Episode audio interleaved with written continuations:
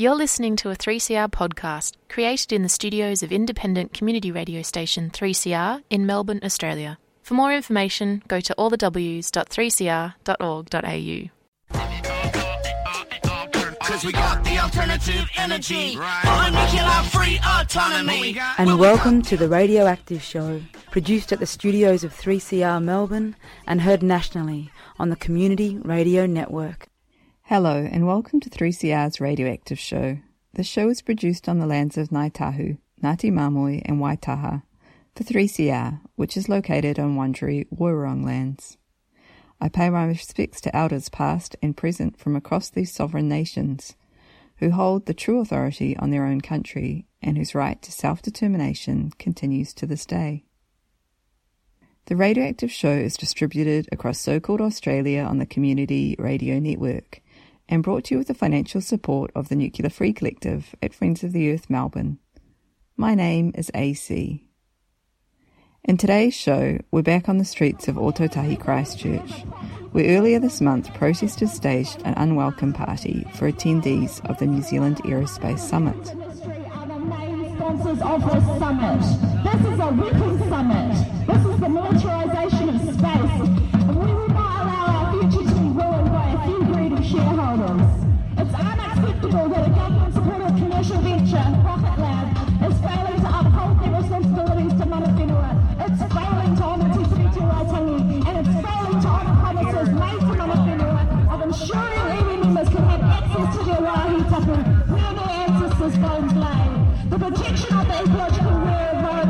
sanctuary, and customary use of their environment, such as fishing.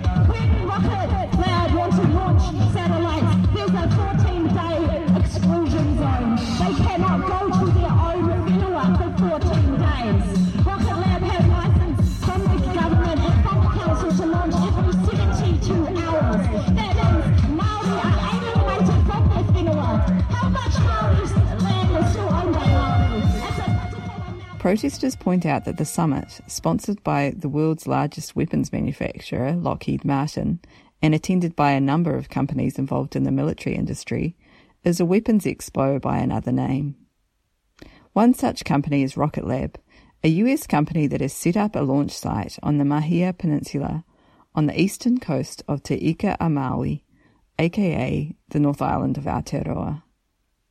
Rocket Lab made a number of promises to local tangata whenua, Rongomaiwahine, including a commitment that the site wouldn't be used for military purposes. Since then, they've launched satellites for US military agencies and a number of military clients. Puti Moa of Rongomaiwahine explains their experience of Rocket Lab establishing a launch site on their lands. Tēnā tātou, ko puti mō taku ingoa, nō ka nō te mahia, a hau ki te taha ko tōku māma, uh, nō pētane me tuahui um, tōku pāpa. Um, yeah, we have a, we've had a lot of growing concerns over the time. Um, Rocket Lab actually put the proposal on the table out here in Mahia, which is going back about six, maybe six or seven years ago. I just can't keep up with the time. Um, there was a hui that was held because the, the Rocket Lab's sitting on Māori owned land is the proposal that they're doing over in Ngāi Tahu area as well. When it was first put out, we held the hui. Uh, what had happened was it was asked if any of the whānau would support a new company coming out for economic growth. And it was suggested Rocket Lab. And at the time, they they gave an example of the actual size of what the Rocket Lab would be sitting on, which was about one meter by two meters. So questions were asked about setting up Rocket Lab. The first one was military. That was one of the main concerns our people had was would there be any military involved? Would NASA be involved? And the answer was no, because Peter Beck was the sole owner at the time. And then after, after that question, the other questions was access. Would whānau still have access to the lands? We were told yes. Also, um, employment. That's what was the carrot that was dangling, was offering employment and sponsorships to our community, which did happen at the beginning. It did happen at the beginning. We had um, we had our local pub who offered catering. They no longer do it. They've been replaced. We had our lo- one of our local cafes, which is right here on the peninsula itself. It's been renamed and relabeled Rocket Cafe. They no longer do a service for Rocket Lab. They did at the beginning. So they've been replaced. We also had whānau who had tickets to go there and do engineering, electricians, plumbers, whatever employment was available. They offered that to the local people.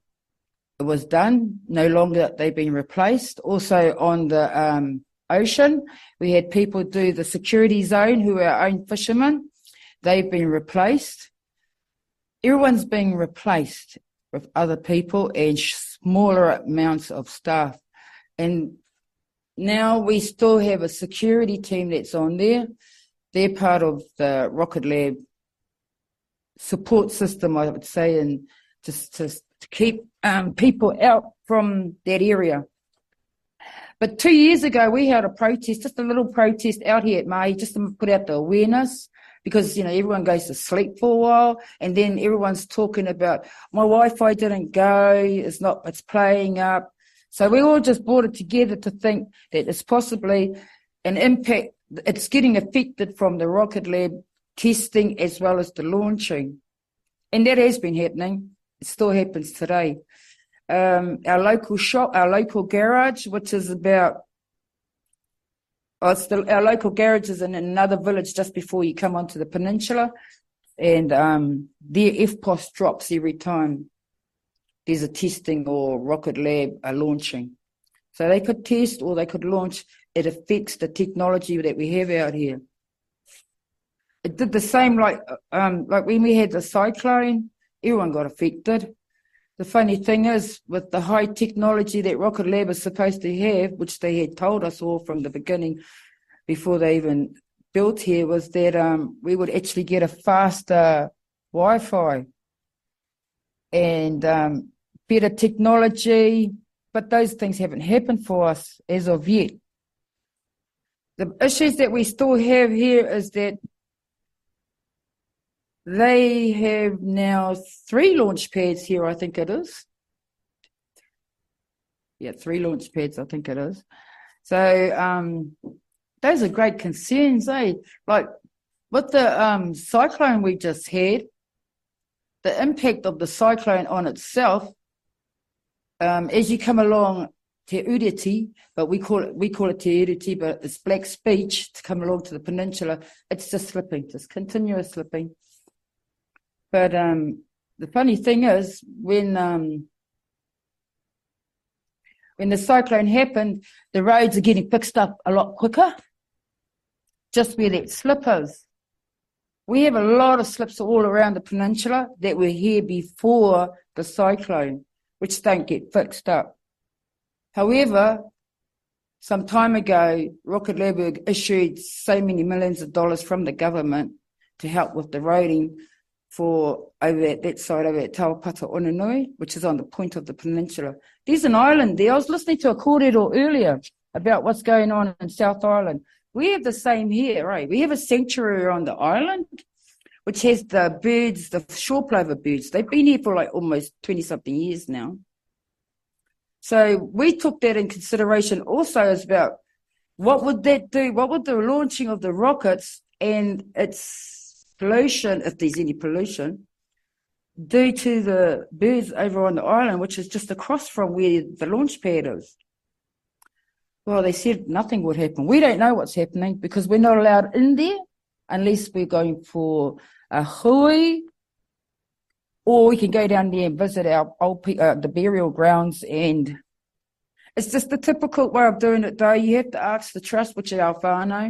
Our whānau do have access now and all they need to do is go through whānau trust and then the whānau trust go through the farm and then allow whānau to go and have access. However, at the same time, there are our own commercial fishermen out here when there are launches, they have a zoning time. It used to be 10 day window. Um, I don't know, they may have shortened it now. But so what would happen is our fishermen couldn't go out there and get their kai, get their quota. Our whānau couldn't go and get kai if we had a tangi because of these zonings. So we've been restricted of those things. Like if we were to have a funeral and someone was to go there and get buried and it was during the launch time, that launch thing will come before us. Well, Rocket Lab are ruling. Uh, well, anyway, I'll get back to when we went to we went to the actual block of land two years ago to do our protest, and because the road there is public all the way, it's public road right to the woolshed on the land. So when we went to get there, one of our farmers said, "Well, this is public road." The farmer turned up, the wife farmer's wife turned up and says, "Oh, you can't come in here because this was the day of a launch, right?" But we thought would be cheeky and just go in there and do it. It worked. We did. So we went in one of our smart farmers said, well, this is a public road. We can drive all the way to that woolshed and we can leave so many hours before you put your zone out. We're only going to be here temporarily. So this is, and then we had one shareholder with us. And we took um, a news reporter with us as well. And when our cousin went, the, the shareholder, when she asked the farmer if we could, um, you know, we're going to come in. The first thing the farm manager's wife said is, well, you have to stop there first because I have to ring Rocket Lab.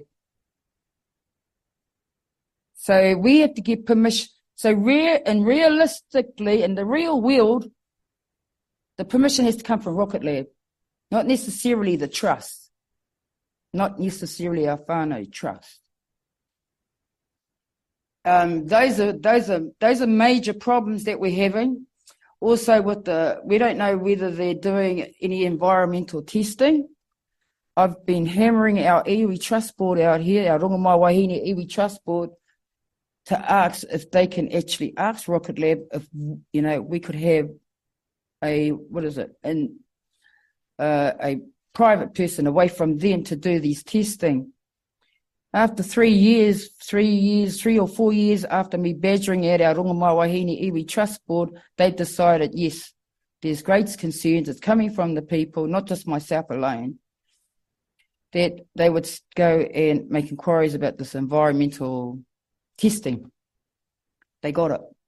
Rocket Lab have agreed. But I haven't seen anything from it yet. This is only two months ago. So we're still waiting on those whatever's going to happen there. But our fishermen have been having troubles from the beginning. We don't know what's going to happen in the future. We don't know if anything is wrong with our kaimoana out there.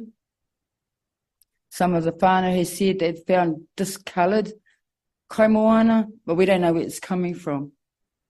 So nothing's really out there for our people, for anyone actually, not even for the public. Um, the jobs they were offered, they no longer exist. There's no more jobs offered to our people, to the local community. And if our people wanted to sponsor or anyone, you have to carry their logo. We have a local school bus. I wish I was on the BAT at the time with the school. And um, the bus was offered by Rocket Lab with their big brand on it and I live where the bus goes, and my mokopuna are uh, not allowed on it. I won't allow them to. But we need some serious help for us out here because everything's too secret squirrel, even between our iwi trust board and the trustees of the land at Taupata Unanui. As there's a lot of, I heard someone talking about like secret, there's secret meetings, eh? There's probably possibly secret meetings going on. I'm not, a, I'm not, a, well, I have heard of one, but I'm not really positively sure if it's real. Two weeks ago, I came back from Auckland and I was up there. I went up to have a look and, um, well, I couldn't get in. There's a whole heap of cars that were scooting past us and they were Gisborne District Council the Gisborne District Council had gone out, had gone past there. They'd gone past us. There was about five cars. But before then, a couple of days before that, I had spoken to one of the Gis- Gisborne District councillors, And I asked her, because she, asked, she told me she was coming out here. I said to her, what are you doing? Your Gisborne District Council. What are you doing coming into our area? She said, we're going out to Rocket Lab. I said, what are you going out there for? It's not your business. And she said, well, give me some questions I can ask them. So my main one was the environment impact because it affects all of us. So I'm not sure if she actually asked, but Gisborne District Council, all the council have been involved since the very, very first hui they held out here. They had a big, huge hui, and all the all the top knots all came to it. Um, the weirdest thing, whānau and the locals weren't invited. Owners went. The owners weren't aware. Only some. Some were picked, selected. So that's where that went. Um, there's really no division amongst the people out here. The division's really just with maybe a little handful that support Rocket Lab because they believe in growth and economical growth, and I do too, but not if it's going to affect the whenua and others' lives. Maybe not be here, but overseas, like with the military. And we all know that they're sending military payloads. They've admitted it now. It's out. Everyone knows. So what we what we're looking for out here is maybe we need to educate our people a lot more on the um, on what effects it's really having, because we are being affected. It's just that it's not seen. You know, just the little technology stuff and whatever else they're doing. What they've been doing is looking for other spaces as well out here to, for storage. I don't understand it when they've got all the farmland out there that they occupy. So they're looking for storage to store what? I don't know. They went and seen a family member earlier, oh, uh, last year sometime, to go and see if that person would actually have them go and store store some stuff in their gar- in his double garage. He, he said yes, he didn't mind. He said they could have one part. And then they said they wanted the whole part and if they could actually bring something over. He told them no, because now they're getting bigger. Um, they got a lot of pull here, eh? Just said we don't know it. They've got the pull with the council and the government. We're looking at getting us a lawyer to look deeper into the resource consent time's been catching up with us. It's just flowing past us and we hadn't been doing any of it. It's only a small group of us that talk with each other, then we share it to all the rest of the shareholders and our owners, you know, with our owners and the whānau that live here, some that don't live here. Um, what I found though is like when we give our kōrero to the media, um, what, yeah, what I've finding is that when we give our kōrero to the media, it gets a little bit twisted. And then Rocket Lab would come in and answer with their reply. So has council. They've also given a response too. Rocket Lab were the first people, that company ever out here that have had the quickest resource consent. So those are things too that council should be accountable for when anyone else wants to build a home, it's going to take you a long time, a long time to get your resource consent and a lot of money. It's just a lot of unfairness, eh? That was Puti Moa of Rongomaiwahine speaking about the impacts of Rocket Lab launches on Maori land on Mahia Peninsula in Aotearoa, New Zealand.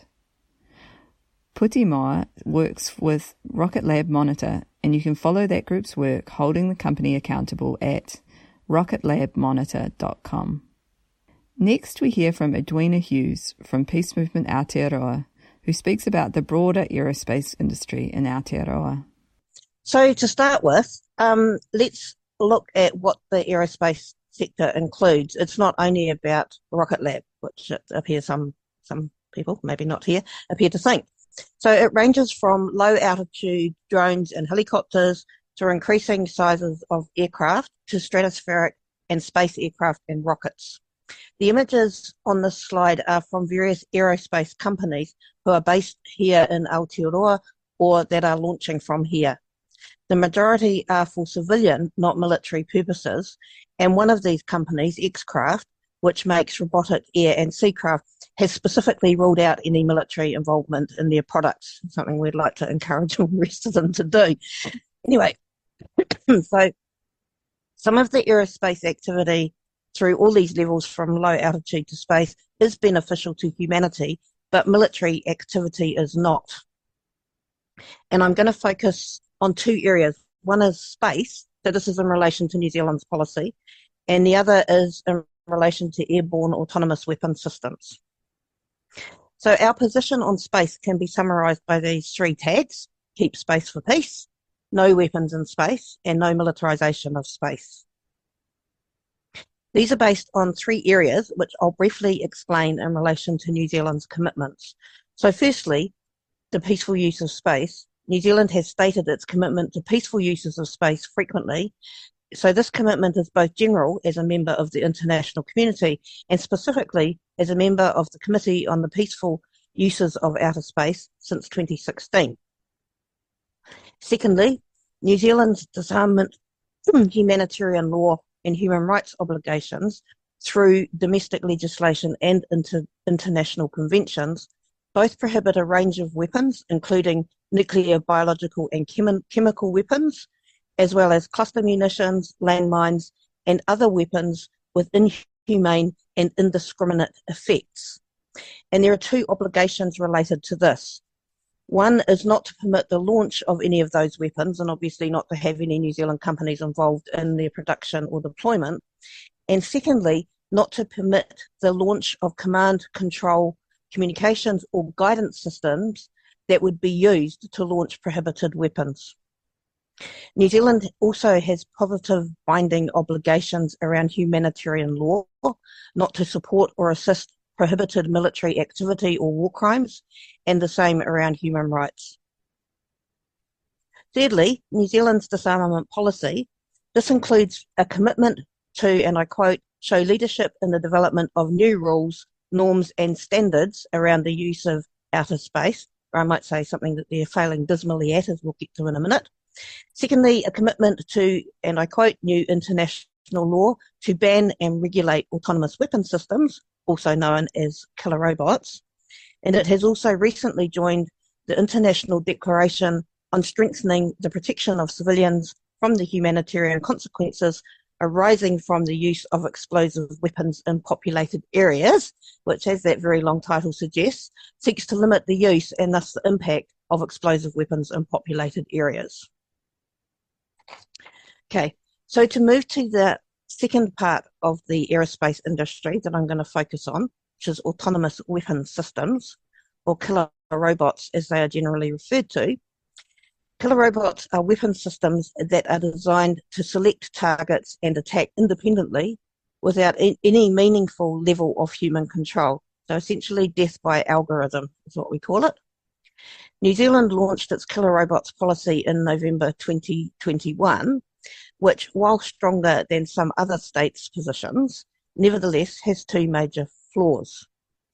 The first is that the key ethical issue around killer robots, which is that life and death decisions must not be operated to machines operating independently on lines of digital code, is not included in the policy as something that must be prohibited. In fact, it was def- deliberately left out of the policy. The second flaw is that it does not include the development of national legislation, which again the government has repeatedly refused to support. It says until after international agreement is reached. So that has, at the international level, negotiations have been taking um, going on since 2013. So that may take years, if ever, to actually achieve that, right?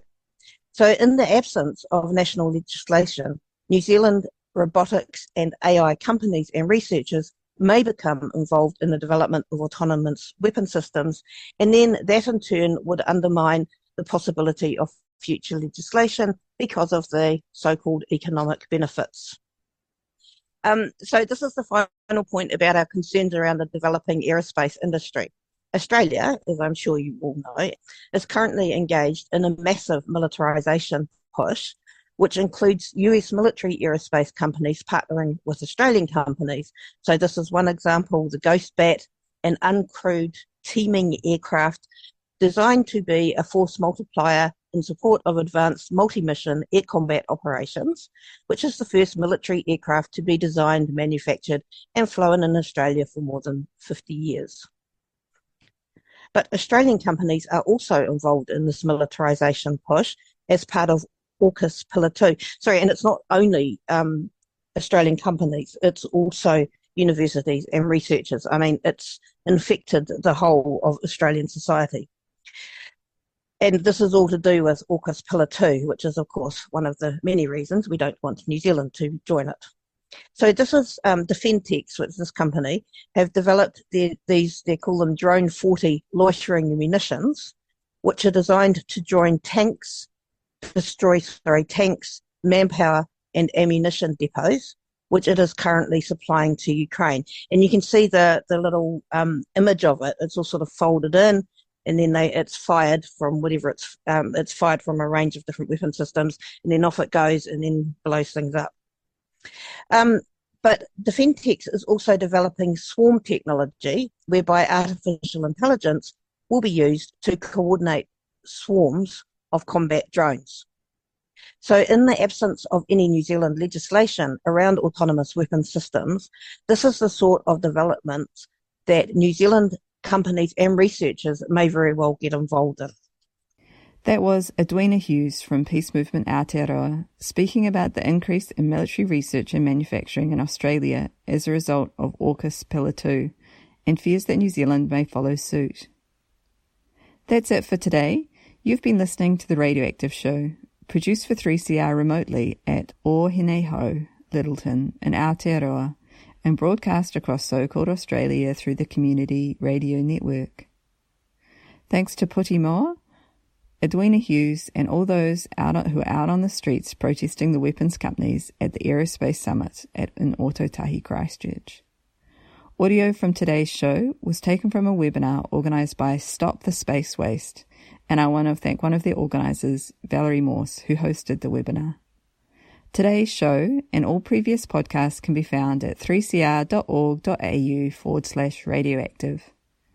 If you want to get in touch with us, please email on radioactiveshow.3cr at gmail.com. Thanks for listening, and here's to a nuclear free future and a night sky free of military installations. So this is in the middle of the pandemic where this billionaire is suing the Pentagon for a military contract for what most people think is the place that you order books from. It's a very interesting case study in pulling out the different threads of militarism and how it can really be embedded in so many aspects of our lives that we don't even realize that when we order something from Amazon that we're putting workers' lives at risk and that we're supporting what is becoming an increasingly important actor in the military industrial complex. Exposing that to people, I think, is very important. People will care if they understand that this is how things are all interconnected and linked. It's surfacing that information, it's making that accessible and making it relevant for people's lives. And I think that is another opportunity that COVID 19 really presents to us is that we are all connected and these structures are all connected. We can see that much more clearly now than we could before. We need to keep radical voices on air. Subscribe now. Go to 3cr.org.au forward slash subscribe or call the station on 9419 8377.